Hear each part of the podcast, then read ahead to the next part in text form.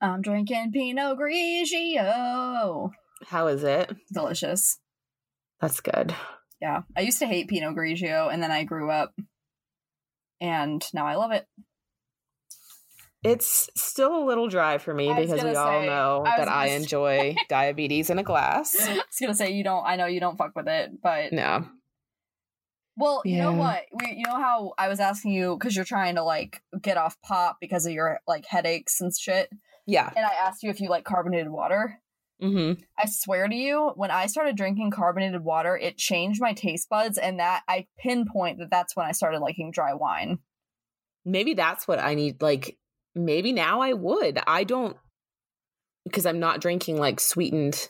I'm telling you, because I never drink. I didn't drink a whole lot of pop, but like I did love carbonation, Mm-hmm. and I didn't really like. I didn't really like carbonated water, and I swear to God, you just have to. You just have to fucking like. It's it's like a it's like a blowjob. Like you just kind of have to get through it. you just, just make it through this, and then you might actually like it. you might like it. And um, now I like carbonated water. and blowjobs. I'm pleading the fifth. um yeah i'm gonna i'll have to try i just i haven't found one that i actually like like i i don't mind those ice Mhm. ones but they're not just water there's like coloring in them and shit and like See, I don't like the aspartame taste. Like that fucks with Yeah. me. Um, but I know, and honestly, you're probably you're probably not going to like it until one day you do. yeah yeah and one day i'm just like this is it this is what i have to yeah, and you're just gonna be like, oh my god, the carbonation is so crisp and delicious, and then right you'll just get trapped, and then but then you're not gonna like pop anymore probably because it's gonna be way too sweet, and then you might like dry wine because I swear that's what did it for me. i really have not had pop in like two weeks Nice. And every day I look at the mountains of cans that I purchased prior to making this decision because I was like, yeah, fucking stock up on Dr. Pepper. Because for a while there, you couldn't get it. And then I couldn't- Because yeah, like it- You couldn't find Diet Dr. Pepper anywhere. because of COVID. And yeah, I think it was like there was like an aluminum shortage or some shit. And they were focusing on making like the fucking, um, like the most prominent things. And I'm like, bitch, Doc- Diet Dr. Pepper is prominent for me. Oh, conspiracy theory. Dr. Pepper is the cure to COVID, and That's why. had to get it off the shelves. yeah, it, could, it fucking could be. Yeah. But yeah, so I have all this pop that I bought that I'm not going to drink. And I'm like, that's just, that's great. That was a waste of money, but whatever. I'll have it for when people come over. yeah, that's a tease too. Like when, oh my god, I'd have to get that Mhm. shit like out of my house if I was trying to not drink it. I mean, really, at this point, I don't have a desire to drink it. I just like when I go out, like to get something, like it's really hard for me not to just be like, oh, give me a pop. And then I'm like, nope, nope, nope, never mind. Give me water. Give me my sad water. I know, and that's the thing. So- Water gets so like boring. Like I, I do Mhm. love, I do love me a good fizz. I like Propel. Propel has been good to me. Okay, yeah, So, but it's not really fizzy. It's just like flavored. I can handle like flavored waters and plain, but and I feel like Sucks. even Gatorade might. I mean, I know it has like sugar and shit. And I don't know if that's something you're trying to see if like your headache and like you know is related right. to. Um, but it keeps you very hydrated and shit like that. so. Yeah. Well, and that's why I like the Propel too because it's Mhm. got like extra ele- electrolytes in it. So, Mhm. So yeah. Well, that was fucking boring. That was super boring. I hope you all enjoyed me talking about drinking water and how much I hate it. oh my god, Um, that was so boring. that was probably a conversation we should have had off air, but that's okay. It, it happened and it is what it is, and we're just gonna roll with it. Um, what is your icebreaker for me? Oh, okay. So actually, this is like one of my probably like favorite ways to like gauge a person. Okay. Is um, if you could meet anyone, living or dead, who would it be? I know it's cliche, but I think it's very telling. I don't think mine's gonna be very telling. Okay. Uh, Vincent Price, Who the fuck is that? ma'am, I'm sorry, ma'am. I'm sorry. You don't know who Vincent Price is? My heart just shattered in my chest, I'll fucking look him up. Who is it? like a horror icon. Oh, Um, I am madly in love with Vincent Price, except, you know, he's dead. So there's that problem. Um, Yeah, I guess honestly I should have clarified. I think it's more interesting if if it is a dead person. yeah. Um, so just like a horror icon. What was? uh, Um, I'm sorry, I don't know. I'm trying to think of like one that you might know. I don't he know okay. of, like, so you know the beginning of Thriller, Okay, yeah. The voice at the beginning of Thriller. Oh, Thriller. that's him. that's Vincent Price. Oh, I don't know a lot of like old horror movies. Um, Full disclosure, I don't. uh, the House on Haunted Hill. Like, Oh, House of Wax. yeah, yes. Okay. Okay. So like the original. So like yeah, I just very much love Vincent Price and um yeah. I'd say George Um, Romero too. If you don't know who George Romero is, I might have to not be friends with you. Um, of course I know who he is. Oh, Becky. He's the father of zombies. Um, yeah, I know that. Uh, yeah, Duh.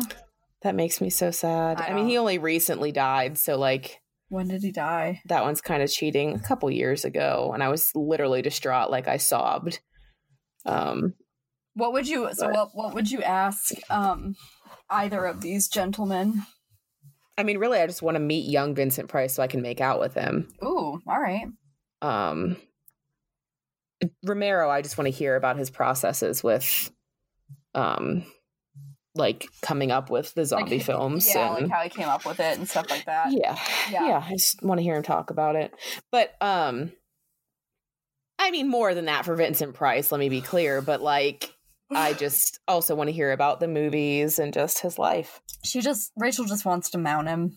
Yeah, that's it. I just want to take him down. She just wants to hump him like a dog. Yeah, it's totally okay. And it's such a weird, weird celebrity crush, dead crush. oh, hashtag dead crush. yeah, but like it is what it is. And it's been an obsession of mine since I was very young. So okay, I mean that's that's a good answer. I like that. yeah, that's why I was like, I don't think it's really telling though. Like it doesn't say anything about who I, well, I mean, my obsession with horror. But I, I mean, no, that's pretty telling. I mean, you could have picked fucking anyone. Yeah, and I, I had those too. But yeah, so who's yours? Well, if you're about to say fucking Gandhi, I swear to God. I'm not gonna say Gandhi. I mean, Alright. that would be dope, but like, that's cliche as fuck. okay. I mean, like now, I'd probably say uh, Ruth Bader Ginsburg. To be honest. Yes. yes. I'm so sad. Our country burning. What? Oh. So yeah, but I mean, uh, like before, I mean that's pretty recent. So, well, a living person, I would love to meet Bob Dylan. I would fucking shit a brick. okay. I love Bob Dylan so fucking much. Um, I know it's weird, but I do. But he's still alive, so God willing. Um, He's a weirdo, and I can get behind that. he is, but he was so adorable, like back in the like '60s. he was so cute. I fucking love like him in that "We Are the World" video. He looks like he has no idea what fucking time he's in. like it looks like he's done every drug under the fucking sun, and he's just like, "How did I fucking end up here? What is what? We're the what? Why are we the world?" and like he's he's definitely gotten like um a little touched in his old age. Yeah, yeah. And he, he does sound like this all the time. Like you don't know what he's fucking saying anymore. But I did I do really enjoy his old music. Um and a dead like a dead person? Well, is there anyone you would meet that's living? Like I have a list of celebrities that's probably a mile long, okay, all right, that's fair. to be honest. Uh, but I really want to meet Oliver Phelps because he plays George Weasley. So, okay. Oh, he's cute, yeah. Mhm. Um, but like a dead person before my beloved RBG that I'd probably want to meet. Um, honestly, I think I would probably want to meet some like some like civil rights leader. Honestly, I think I would. okay. Um, or like, have you seen? Oh shit, what's that? What's that called? Hidden Figures. Have you seen that movie? I have not watched it yet. No. Oh, it's so good. Like, I would love to meet one of those badass women. yeah, that'd be That'd really cool. So cool. I mean, I know what it's about. I just haven't watched it yet. That's oh, all. it's it's so good. But yeah, all right. Um. Oh, I also wanted to tell you. Did so? You know, we love Harry Potter, but Yeah. like, But JKR But sucks. So JKR, what what you Yeah, who? doing? who the fuck is that? Did you see that Pete Davidson like called her was like that's really disappointing like my friend like lauren sent me an article today and he was like basically like um that's really disappointing like the last tattoo i got was a harry potter one and but like i'm not psychic so i didn't know she'd turn into like a shit yeah. Listen, I am fucking struggling because my tattoo appointment for my Harry Potter sleeve is in November. And I'm like, I feel like I'm doing a disservice to the people I love that are affected by her comments. But at the same time, she's not getting a fucking dime out of it. So fuck you. Well, I you think- I know? do think there's some separation between who she is and what we can love we can love her works while acknowledging that she is problematic and we don't love her. It's the same with like H.P. Lovecraft. He was a racist fucking piece of shit. But he's like one of the fathers of modern horror and sci-fi. So we can respect his work while acknowledging he was a problematic fuck who didn't deserve our acknowledgement, but it is what it is. And I, I think that it's really important to to like not idolize people. Yeah, yeah. She was held up on a pedestal for such a long time. and, and now, now- it's like and now and now no one we all don't know what to do because she has this very deep flaw that seems like counterintuitive. Yes. So we all don't know how to cope with that. and now it's pulling apart the storyline now it's making us realize like oh fuck that was kind of fucked up oh that's that's not normal or like um you know the lack of representation of persons of color and you know things like that in the storyline that we all grew up loving because now we're so aware of those things you know yeah. so I, I try I mean I like this might not this might be wrong or not wrong, but you know, like not not as woke as maybe I should be, but I do try to pull out the things that are good though, you know? Yeah. Yeah. I mean, it did help an entire generation to be more kind and accepting and loving. And here's the thing for me when I, I mean, I, I always love Harry Potter, but like when I was young, it got me through some really horrible times in my life. Um, and it was my escape. And I need to remember that, you know? Yeah, and you know, even if even if she didn't if J.K. Rowling didn't intend to make us tolerant toward trans people, well guess what? You did. Like yeah. your your messages actually did have a very positive, perhaps unintended consequence. So, haha, bitch. So put that in your fucking pumpkin beer and suck it. yeah i also my my tattoo is going to be beasts so it's not even Yeah. really harry potter like i keep telling myself that like no it's it's mythical beasts so it's it's harry potter inspired even but if it's it was, not that you're not getting a fucking picture. You're not getting a portrait of J.K. Rowling on your fucking. no jesus body. christ Like, no fuck that yeah, I mean, I think it's important to separate. Like, we can't idolize people because they're gonna fail, and then we're gonna be super disappointed, and and not. And I am disappointed. oh yeah yeah I, I think we Um, have to take. Sometimes we we do have to take like we have to just pick out the good parts and and just Also guess just, what? uh, you made us fucking tolerant toward trans people so fuck off jkr just a reminder that almost all your heroes are trash. There's very few that aren't. oh, exactly. Yeah that's what i mean so like yeah. So yeah. Um i also love pete davidson so um that was Um, that was what i was getting to was that i love him um yeah. in a lot of ways that i yeah. won't say on this podcast that you're ashamed of? A little bit but i love him. Yeah. I mean it's okay. It's all right. There's nothing wrong with that. Oh, God, I was just like, you're such a babe. i have my own guilty celebrity pleasures M- it's okay. MGK. who was friends with him by the way so I know he, mm, he, they made he's like in a like little part Loco. of his new album. he's on the video for loco too Oh yeah, he's in this. Um, so MGK actually just released. Did you hear his like yes new pop punk thing? yes which i fucking love i, I, I kind of so like much. it. Yeah, I kind of like it better than his rap, to be honest. I love anything that man puts out. So, like, also, he is really challenging gender norms. And I just want to say he's doing really great things there. So, that, no, that's fine. Like he's not a terrible dude. I just don't think he he's attractive, and I think it's I hilarious that you do. I do. I know a lot of people who do. Uh huh. So sure, it Jan. is what it is. I mean, whatever. That's just more of him for me, yeah, and yeah. and Megan Fox. So I'll take them both. Are they together? Yes. okay, I thought so, which is so wild. I'm I'm not mad at it. like you know how sometimes when your celebrity crush gets involved and you're like and you're all grumbly about it? Oh no. When i read that i was like oh my god. And joey looked at me. He was like it's like heaven for you. And i was like oh my god it is. Oh yeah. Um rachel is hardcore like fantasizing. Oh yeah absolutely. And that's absolutely. Fine. go for there's it. there's nothing wrong with it. But um you gonna tell me a story? Yeah oh. do you have oh. any corrections or anything?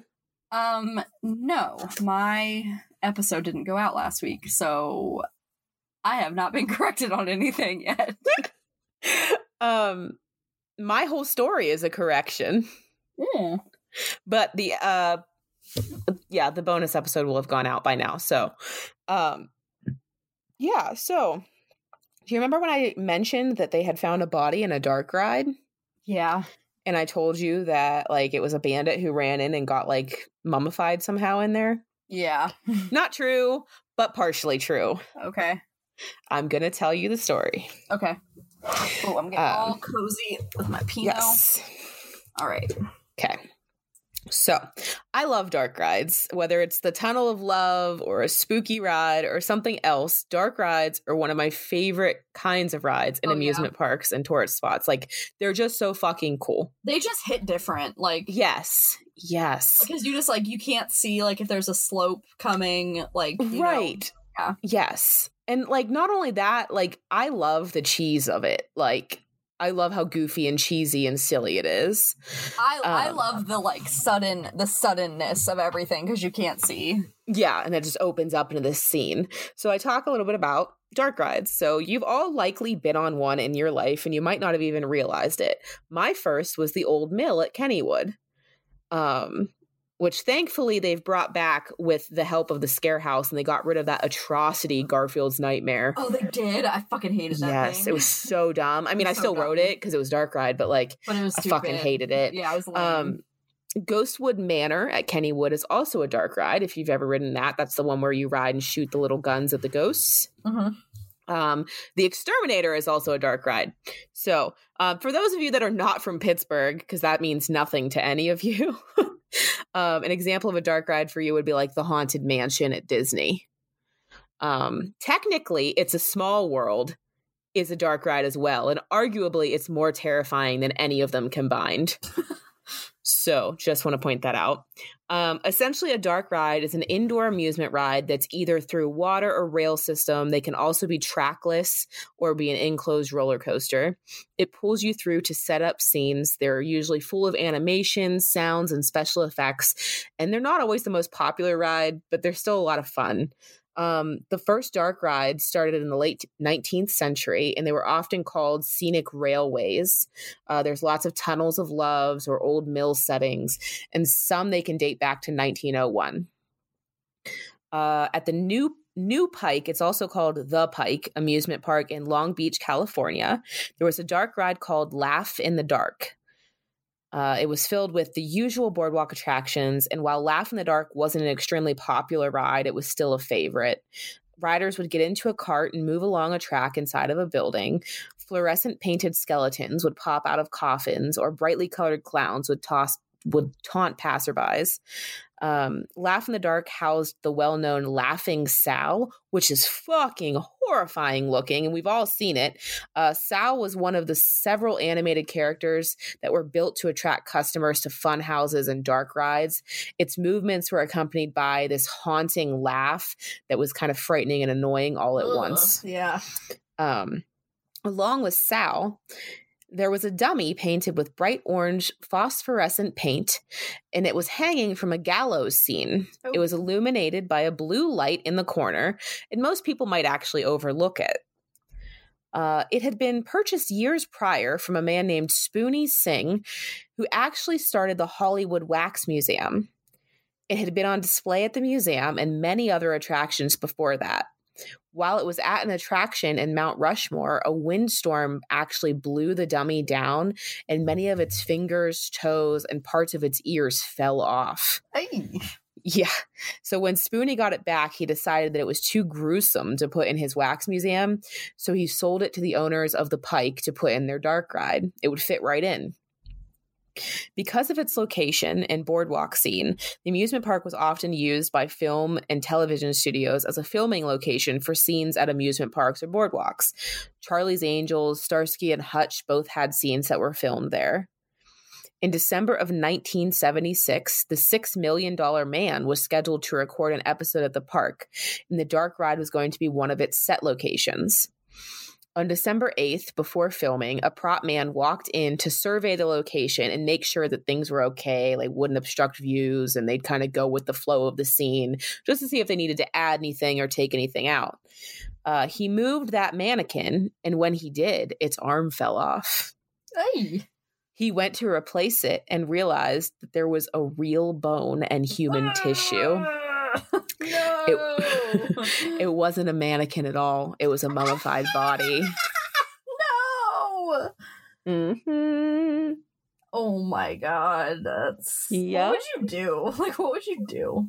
I I don't know. I'm okay, so I'm gonna say something really fucked up.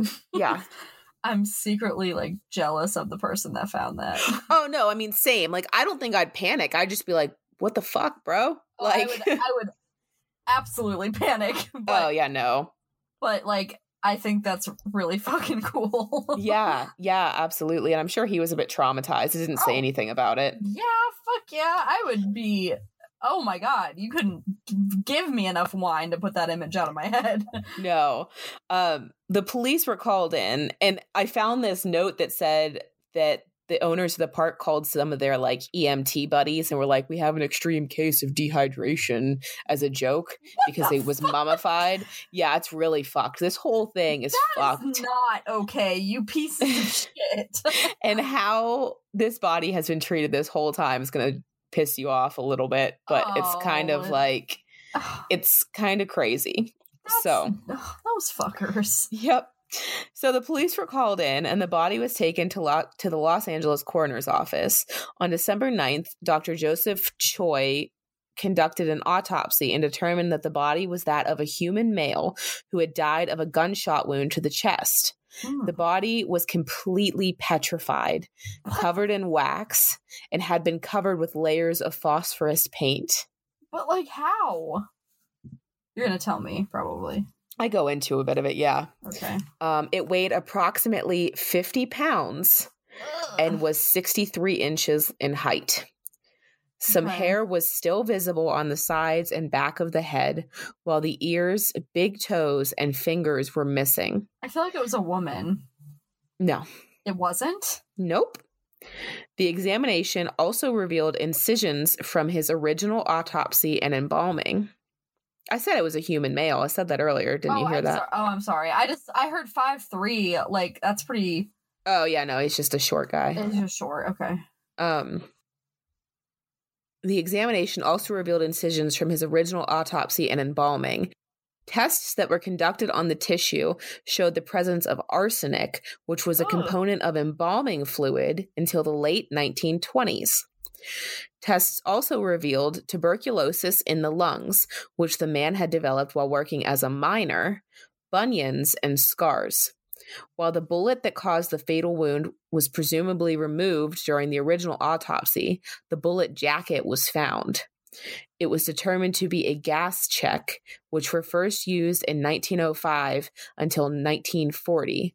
These clues helped investigators pinpoint the era in which the man had been killed. Further clues to the man's identity were found when the mandible was removed for dental analysis. Inside the mouth was a 1924 penny and a ticket stubs to the 140 West Pike Sideshow and Lewis Sonney's Museum of Crime. Investigators contacted Dan Sonny, who confirmed that the body that they found was that of Elmer McCurdy. Forensic anthropologist Dr. Clyde Snow was then called in to help make a positive identification. Dr. Snow took radiographs of the skull and placed them over a photo of McCurdy that had been taken at the time of his death in a process called superimposition. Snow was able to determine that the skull was that of Elmer McCurdy. So, all of the stuff I said about like the lungs and the bunions and the scars, they knew that Elmer McCurdy had all of those things. So it was all leading up to it being his body. Okay. I just didn't want to reveal his name until further in. Mm-hmm. So Elmer McCurdy was born on January 1st, 1880, in Washington, Maine, to Sadie McCurdy, who was unmarried at the time. She had no idea who his father was, and one theory is that it was her cousin, Charles Smith. McCurdy actually used that name as an alias later in life. Uh, because of the time, and to save Sadie the embarrassment of being an unwed mother, her brother George and his wife Helen adopted Elmer. George actually died of tuberculosis 10 years later. Aww. And Sadie and Helen moved to Bangor, Maine. What? Yep. That's like right where Joe's from. Yep. Damn. There's a lot of stuff in Maine here. Um, Sadie eventually told Elmer that she was, in fact, his mother, not Helen, and that she didn't know who his father was. That news made Elmer so resentful of her, and he ended up becoming really unruly and rebellious because Mhm. of that. And as a teenager, he developed an alcohol addiction that continued throughout his short life. Well, I mean, Yeah. yeah, I Uh, can see how that might happen. Yeah. So McCurdy actually moved to live with his grandfather in Maine and became an apprentice plumber. And he was actually doing really well until the economy fell in 1898 and he lost his job. Thanks, Obama. Like, Back in 1898, it was still your fault. still your fault, Obama. Everything. Just kidding. I love you. um, his mother died shortly after, in August of 1900, of a ruptured ulcer. His grandfather den- then died a month later from Bright's disease, which is actually like a kidney disease. Oh, bummer. After that, he was just done with Maine and he left and began to drift around the eastern part of the country. He worked as a lead miner and a plumber. So, that lead miner, you know, that's how he got the tuberculosis. hmm His alcoholism was severe and it made holding a job really difficult for him. Eventually, he went to Kansas to work as a plumber, but his alcohol dependency caused issues again. And after being arrested for public intoxication in 1905, he relocated to Webb City, Missouri. McCurdy joined, joined the Army, the U.S. Army, in 1907 and was assigned to Fort Leavenworth, which we've talked about Leavenworth before because it's a prison hmm um, as a machine gun operator and was trained to use nitroglycerin for demolitions. He was honorably discharged on November 7th, 1910, and then he went to St. Joseph, Kansas, where he met with an army friend. On November 19th, he and his friends were arrested for possessing chisels, hacksaws, funnels for nitroglycerin, gunpowder, and money sacks, which were all deemed as burglary paraphernalia. Uh, McCurdy tried to tell the judge that the items were not intended for burglary purposes, but to work on a foot operated machine gun that they were inventing. That actually worked, and a jury found him not guilty in January of 1911. Wow. yeah. Um, now, if you're like, oh, I'm making a machine gun, people will be like, no, no, no, no. uh, uh, uh, wait, wait, wait, wait, wait. yeah. Um, so he was released from county jail, and that's where his short criminal career really began. Um, McCurdy decided to rob banks and trains after that. oh, great. Yep.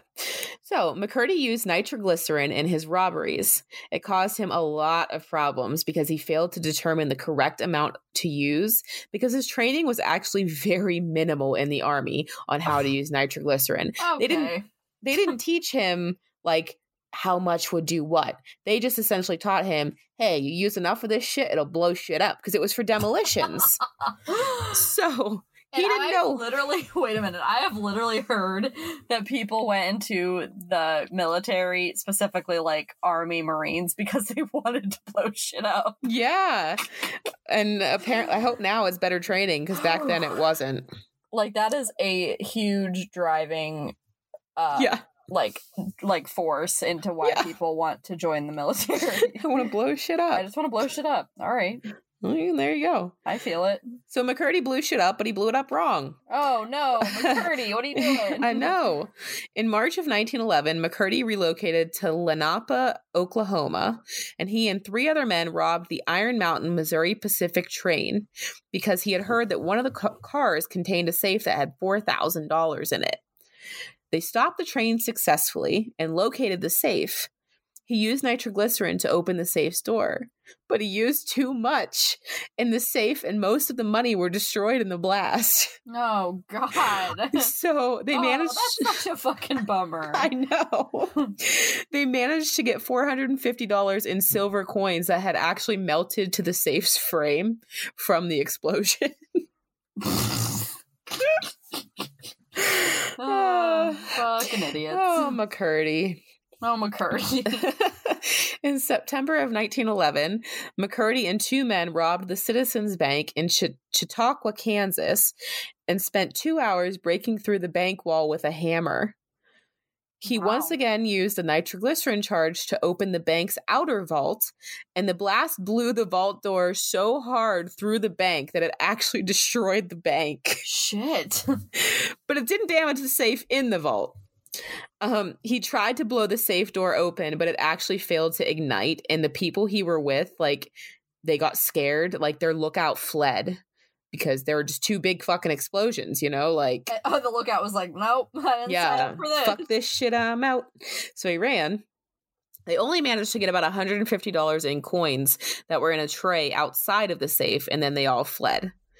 He ran away to stay with a friend near Bartle- Bartlesville, Oklahoma, and drank the next few weeks away. McCurdy's final robbery took place on October 4th, 1911, near Okesa, Oklahoma. He and two accomplices planned to rob a Katy train after hearing that it had $400,000 in cash that was supposed to be a royalty payment to the Osage Nation. So that's kind of fucked. Yeah. But, you know, bank robbers, they didn't care who the money was going to, they just wanted it. No, they. So McCurdy and his men accidentally stopped a passenger train instead. oh, good. and not the Katy train. This they uh, managed to steal forty six dollars from the mail clerk, two demijohns of whiskey. So a demijohn, like you know those um things that go in a water cooler, those big barrel things with all the water. Yeah. That's a demijohn. Um, what? Like so yes, so it holds one to sixteen gallons. So two demijohns of whiskey, an automatic revolver, What? a coat, and the train conductor's watch. They were just Um, taking anything. Like, yeah. Yep. a like, newspaper. they were like doing what I do when I'm on Amazon. I'm like, oh, I need that. I need that. a little bit of this. Oh, you're this. advertising this? Give me that too. Oh, you got a barrel of whiskey? Put it in my cart. Yes. But this is what made me laugh. Okay. A newspaper called the robbery one of the smallest in the history of train robbery. Oh, they basically just said you had a little dick. yep. Yeah. Oh, little Dick McCurdy. Yep. Fucking McCurdy. So, McCurdy was disappointed and drowned his sorrows in the demijohns of whiskey that they had just stolen. Say it is fucking barrels of Yep. whiskey. Yeah. So at this time, he was actually also ill with tuberculosis because of his time in the Oh. lead mines. He had a mild case of pneumonia and trichinosis, which is like a bacterial infection. I was gonna say trichinosis. That I, I feel like that is also some sort of like. It can be some sort of like STD. It's caused by roundworms. So I think the trichinosis, there is a trichinosis that is like an STD thing that women can Yeah. catch from men, but this is a Uh-huh. different kind of trichinosis. This is one that causes like diarrhea and abdominal pain. You get it from eating undercooked meat. oh, blech. So McCurdy, I cook- know Cook your meat, McCurdy. it's sad. Um, so he had no idea that a two thousand dollar reward for his capture had been issued, and he went to this. He partied with a bunch of the field hands with his barrels of whiskey, and on October 6th. And then he went to sleep in the haylofts of his friend's ranch. Early morning, October 7th, 1911, a posse of three sheriffs tracked him using bloodhounds. Oh. They surrounded the barn. And the following is what Sheriff Bob Fenton recalled in an interview for the Daily Examiner paper the following day. It began just about seven o'clock. We were standing around waiting for him to come out when the first shot was fired at me. It missed me, and then he turned his attention to my brother, Stringer Fenton. He shot three times at Stringer, and when my brother got under cover, he turned his attention to Dick Wallace. He kept shooting at all of us for about an hour. We fired back every time an we could. Hour? He must be yeah. Like, I'm sorry, like did you like practice at all? no, I always love shootouts like that and like no no bullets hit anybody. And, and like no one like gets hurt yeah. or whatever. Yeah. I mean, okay. I mean, he dies, but you know. So But it takes an uh, hour. a whole hour. we fired back every time we could. We do not know who killed him. On the trail, we found one of the jugs of whiskey, which was taken from the train. It was about empty. He was pretty drunk when he rode up to the ranch last night. Yeah, had so a fucking barrel. Hello. He was probably still hammered and just firing off rounds. Um, McCurdy was killed by a single gunshot wound to the chest, which he sustained while he was lying down.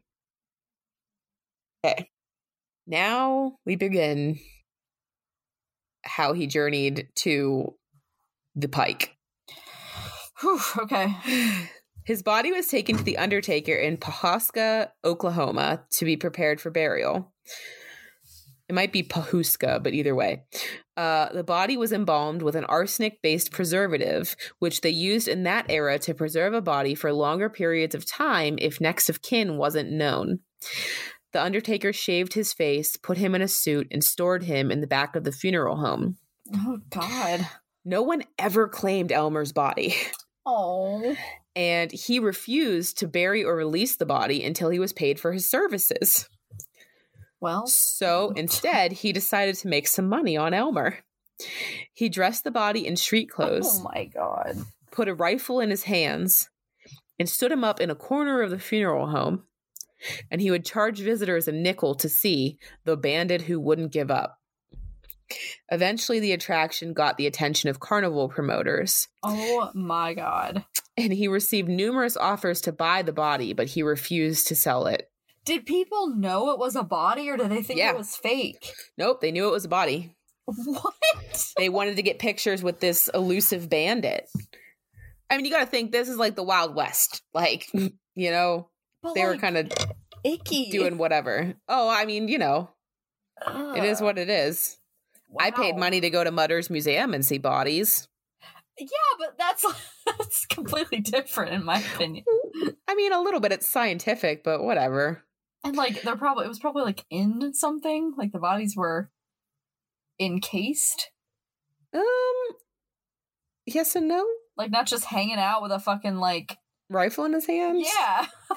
yeah, I mean, I guess, but the bodies exhibit they're just out in the open and like flayed alive. It's kind of creepy. Ooh. Um. So, you know, I guess that is kind of like a just like a nod to human nature. Like we're all going to be interested whether you think you yeah. are or not in like dead dead people. Right. Exactly. Okay. So on October 6, 1916, a man who called himself Aver contacted The Undertaker, who was named Joseph Johnson. I forgot to say that earlier. Uh, and he claimed to be Elmer's long lost brother from California. He received permission from the Osage County, Oklahoma sheriff to take custody of the body and to ship it to San Francisco for proper burial. He arrived at the funeral home with another man named Wayne, who also claimed to be a brother of Elmer the Undertaker released the body into the care of his long lost brothers, who put the body on a train, but not to San Francisco. Instead, it was going to Arkansas City, Kansas. They put Those, it on a train? Yeah, that's how they had to transport it. Like. I mean, it was 1916, like so. The, no, like in the luggage compartment, or was he like a passenger? I think it'd be really funny if they put him in a passenger seat. Oh my god. That's what. I- okay. Oh my! I didn't even consider that. That's but, what first came to my mind. I'm like, was he like literally like Weekend at Bernie's? Like, oh my god, 1916 Weekend at Bernie's. Yep. No, I think he was like in the cargo. Oh wow! All right. So. Ugh. Uh, those men weren't his brothers. Shocker, shocker. Uh-huh. Um, they were actually James and Charles Patterson, the owners of the Great Patterson Carnival shows. And after learning about the attraction, they came up with a scheme to steal McCurdy's corpse. His body was the attraction, the outlaw who would never be captured alive until 1922, when Patterson sold it to Louis Sonney. Oh my goodness.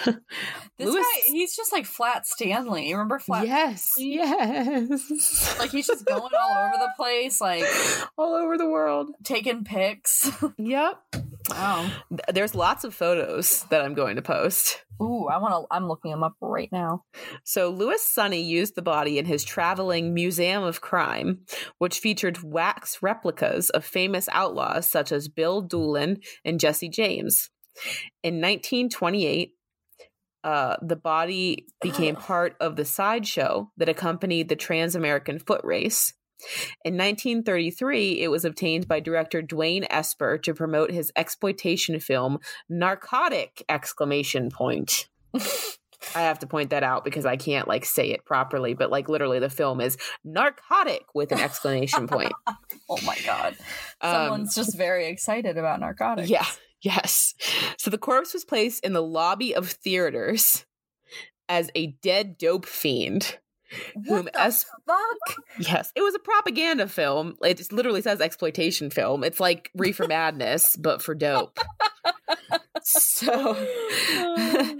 the corpse was placed in the lobby of theaters as a dead dope fiend, whom Esper claimed had killed himself while surrounded by police after he had robbed a drugstore to support his habit.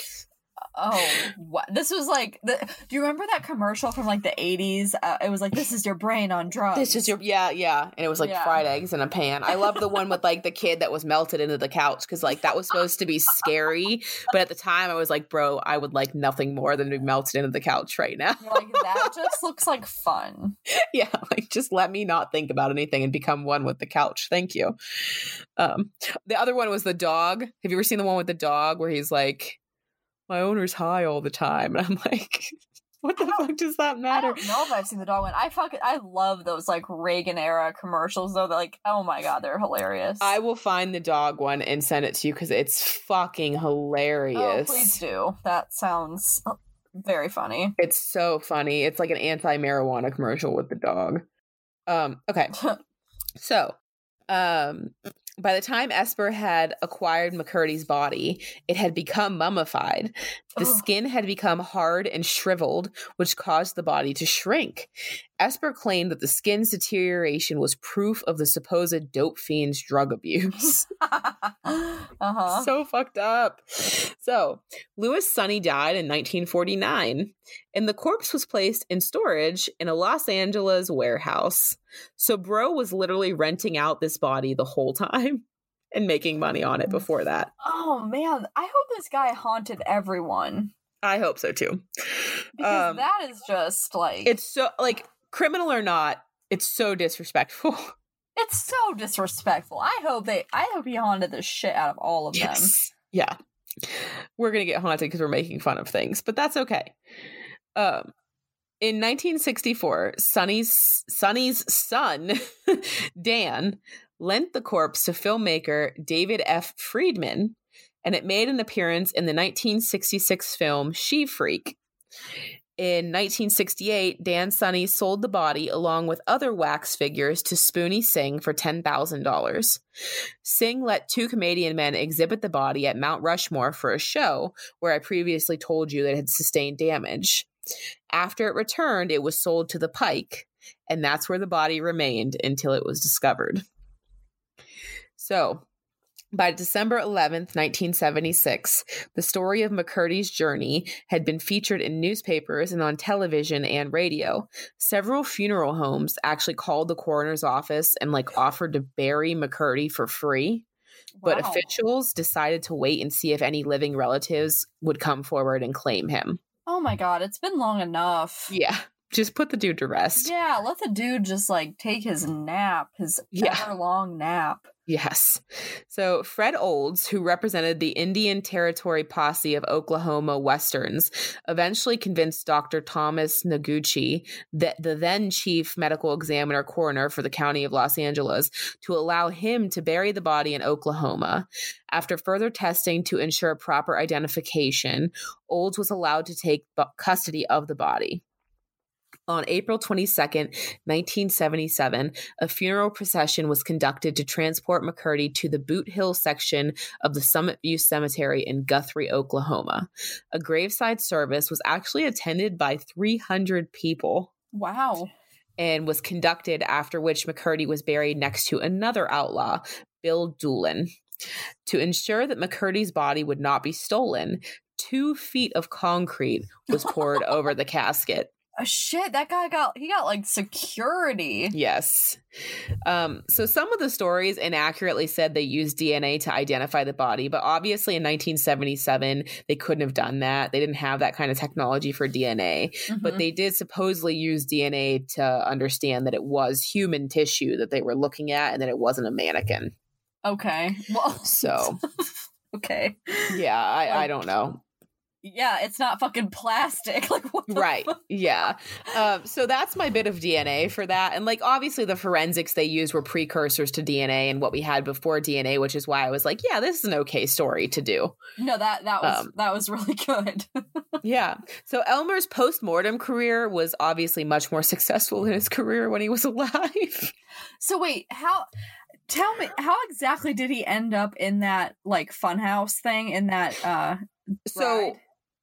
After Spoony Singh bought him from all the traveling sideshows, uh-huh. he lent him out to someone who took him on an exhibit to Mount Rushmore, and that windstorm knocked half of his limbs off. Oh and God. whenever he got it back, he was like, I can't put this in my fucking museum. It doesn't look like a normal wax figure. Right. I'm going to sell it and make some money. So okay. that's how he sold it to the Pike. And the Pike actually used it for a different attraction before he ended up in the funhouse, but I don't remember what that was. I wonder I wonder how he ended up in there. I think I think let me see if I still have it up. Um I think that it was just like he was they bought it and they needed to put him in like somewhere, you know. Um, wow. I want like even like in the 70s though did they know that that was a dead body? I'm sure someone fucking knew. I bet you Spoony Singh fucking knew and just didn't tell anyone. Was just like, I don't think the owners of the Pike knew it was a dead body. I think they I, I thought. either. I feel like by that time they'd be like, whoa, whoa, whoa, like, yeah, this is um, too weird. Here, so, uh, I'm trying to see. Okay, so in 1971, Elmer went to work for Ed Liersch and D.R. Crydale, partners who set up a wax museum of their own on Long Beach on the Long Beach Pike and purchased Elmer from the show. They displayed him as the thousand-year-old man. Five years later, he was hanging around in the fun house in the amusement park. So like he moved from ride to ride. Okay. Oh, um, okay. So he just Wow. Yeah, yeah. So that Man. is the sad story of Elmer McCurdy. I hope he just fucking haunted everyone. He was only 31 when he died. I, well, I was just looking at like there's like side by side pictures of um his corpse and him and like he he doesn't look old like i was thinking maybe like 40 but you know people lived kind of rough back then so yeah i mean um, he he looks very malnourished but again that could have been from the trick so like he wasn't obviously digesting anything and was just shitting everything out. Aww. Um so yeah, he had that's, a really hard life. That that's like that's like sad, you know? Yeah. It's really sad, but I needed to correct myself. So my sources are Wikipedia, a pathology expert, which was actually one of the people who worked on the case. Okay. And like took the body. Okay um, and mysteryu.com. That was good. That was that was very good. Yeah, thanks. That was wild. I enjoyed it. Yeah. It took a sharp turn from what I was originally going to do, so not bad. What were you originally going to do? Can you give us? Remember how I talked about that? Well, I oh, talked that, about that one case. Yeah. Yeah, the murder that happened on Halloween, but I already talked about it. And I was like, well, I gave it away, so I can't talk about it now. Oh, I see. Yeah, yeah, yeah. I got it. So, so yeah. But cool. There you go. Well, that was good. That was very Thanks. That was very weird. Yeah, yeah. Um what padded room?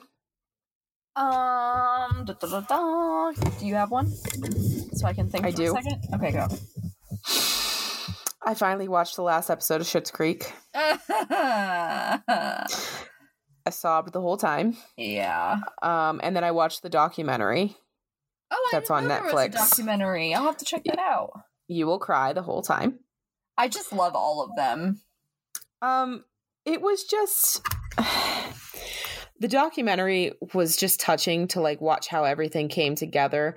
But the thing that really got me was that like just the influence and like the representation that that show has for the LGBT community and that they they just portray David and Patrick's relationship as normal because it is normal and it just portrays it in this world without any homophobia. Yep. And I just I love it so fucking much. I'm telling you, I will say it again. That's why I love Babysitters Club. because they just had they just had parents, they just had uh, like same-sex parents and there was definitely like a, a kid that was um I don't know if they were transgender or if they were just very fluid and like it just didn't matter. Like no one even you didn't even like address it. no it. batted an eye. No, it was just it was just like oh that's just him, that's just her, that's just them, whatever. Like I love yeah, I love that. Yeah, it's just it's just really touching and there's like a segment in the um I don't know if you watched any of the like after after the show because I watched it on Pop, so like I got to see like the little after clips of the show, mm-hmm. and they were all sitting around a table and they read a letter from like these mothers against homophobia. Um, things to Dan Levy and he like lost his shit and started everyone at the table was crying just about how much positive representation there is and like it's I just fucking love it. I just love it so fucking much. So watch the documentary so you can cry. I I know I really want to because I've watched um like interviews with the cast mm-hmm. and I read I read that like um Annie Murphy who plays Alexis and Eugene Levy who plays Johnny I heard that they were like really close mm-hmm. and like on the I read something so cute it was like on the last on the shooting of the last episode like um I think they were all trying not to get like emotional and then I think Eugene just kind of like he just like maybe like kissed the top of her head, but it was normal. It wasn't creepy. It was like No, I know which one I know what you're talking about. It was the scene uh it wasn't the last it might have been the last episode, but there was a scene where uh, I'm going to spoil it for those who haven't fucking watched it. Just fucking watch the show. Um whenever um Alexis and um oh my god, why am I forgetting his name? Ted? Yes, Ted are breaking up. Mm-hmm and afterwards like Annie Murphy thought she was okay and she started walking away and Dan Levy was just there with his arms open and they just hugged and she like sobbed and lost it. Mm-hmm.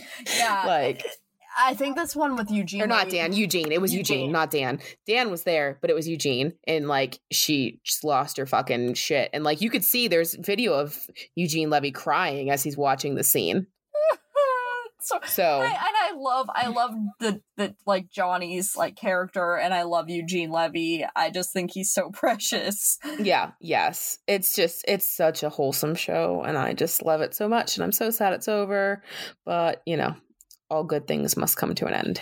Well, I mean, I am glad I always do appreciate when um when shows end before they get like sour like yeah. they get just old and overdone. Like i do appreciate that. Yes. Yeah. Yeah but i do it, but too. it's sad. Like i oh man i was so i was sad about parks and rec. I was sad about all that shit. Yeah. Yeah. It's it's rough. So that was my padded room. Well mine is that i don't know what it is. Well okay i have i can i can do one. So um, just like a shout out for another really good podcast who I've been meaning to tell you about. Have I okay. told you about Sinisterhood? No. They are a great podcast. I really like them because they just do all things like creepy. It could be true crime. It could be um, like supernatural things. Um, and I've just been listening to them a lot, and I really, I really, really like them. I appreciate like the style of podcast that I like. I like some banter like within the podcast, but I don't mm-hmm. like it to be completely off track. Yeah, yeah, that's fair. That gets like really annoying to me. Um, and so I really, really like this one. They, I'm listening to a series they did. I don't know if it was 2020 or 2019 that they did it, but it's like a three parter about Aaron Hernandez. Okay shit is crazy. Nice. And you'll appreciate it because they do admit that Aaron Hernandez is very attractive. Because didn't okay. you say that he was very attractive? It's a yeah, it's a problem. You look at him and you're just like, yeah, but he's cute. And there's I, mean, I yeah. don't like finding murderers attractive. I mean, he is just one of those like objectively attractive though. Like he's just this yeah big dark haired muscular guy. Like don't feel bad. It's yeah. it's a thing it's just a, I mean, it shouldn't shock me because I'm always attracted to like the absolute psychotic crazy villains in movies. So like I don't know why that's shocking to me, but it is what it is. So yeah. I just well, need to accept that as who I am.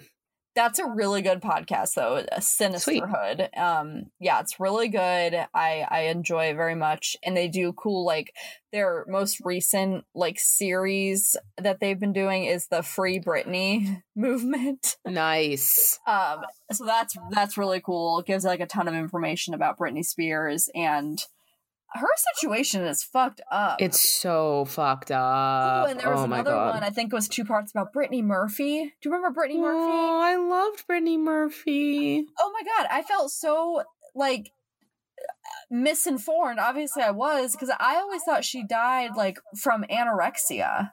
Oh no, that is always like what I was, what I thought, what I was told. No, because um, I loved her like stuff. Like I loved Uptown Girls when I was little.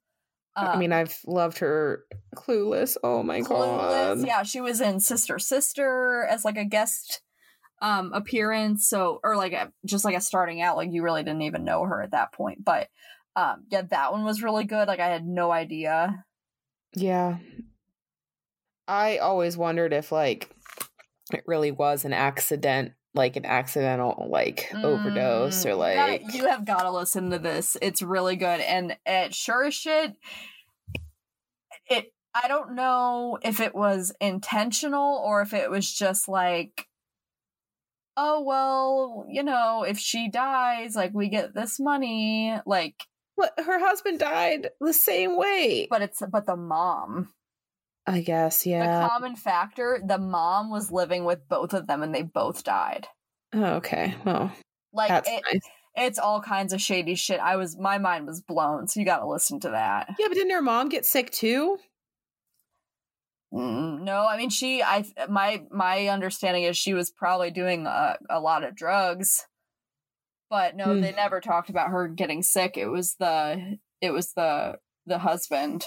I thought for some reason her mom got sick too. It was like they came back from like a a trip or something, or they got sick on a trip.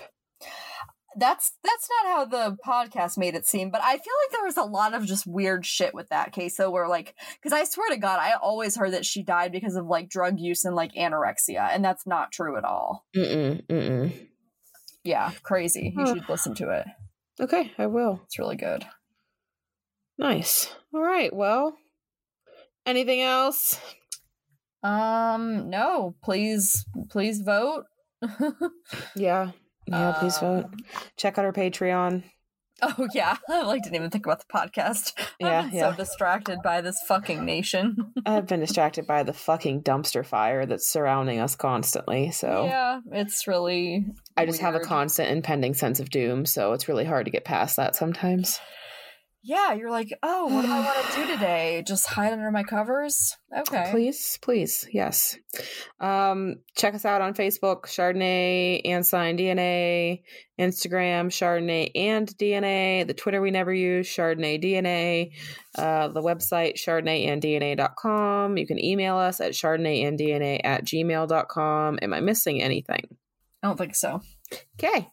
All right. Bye. Eat glass. Bye.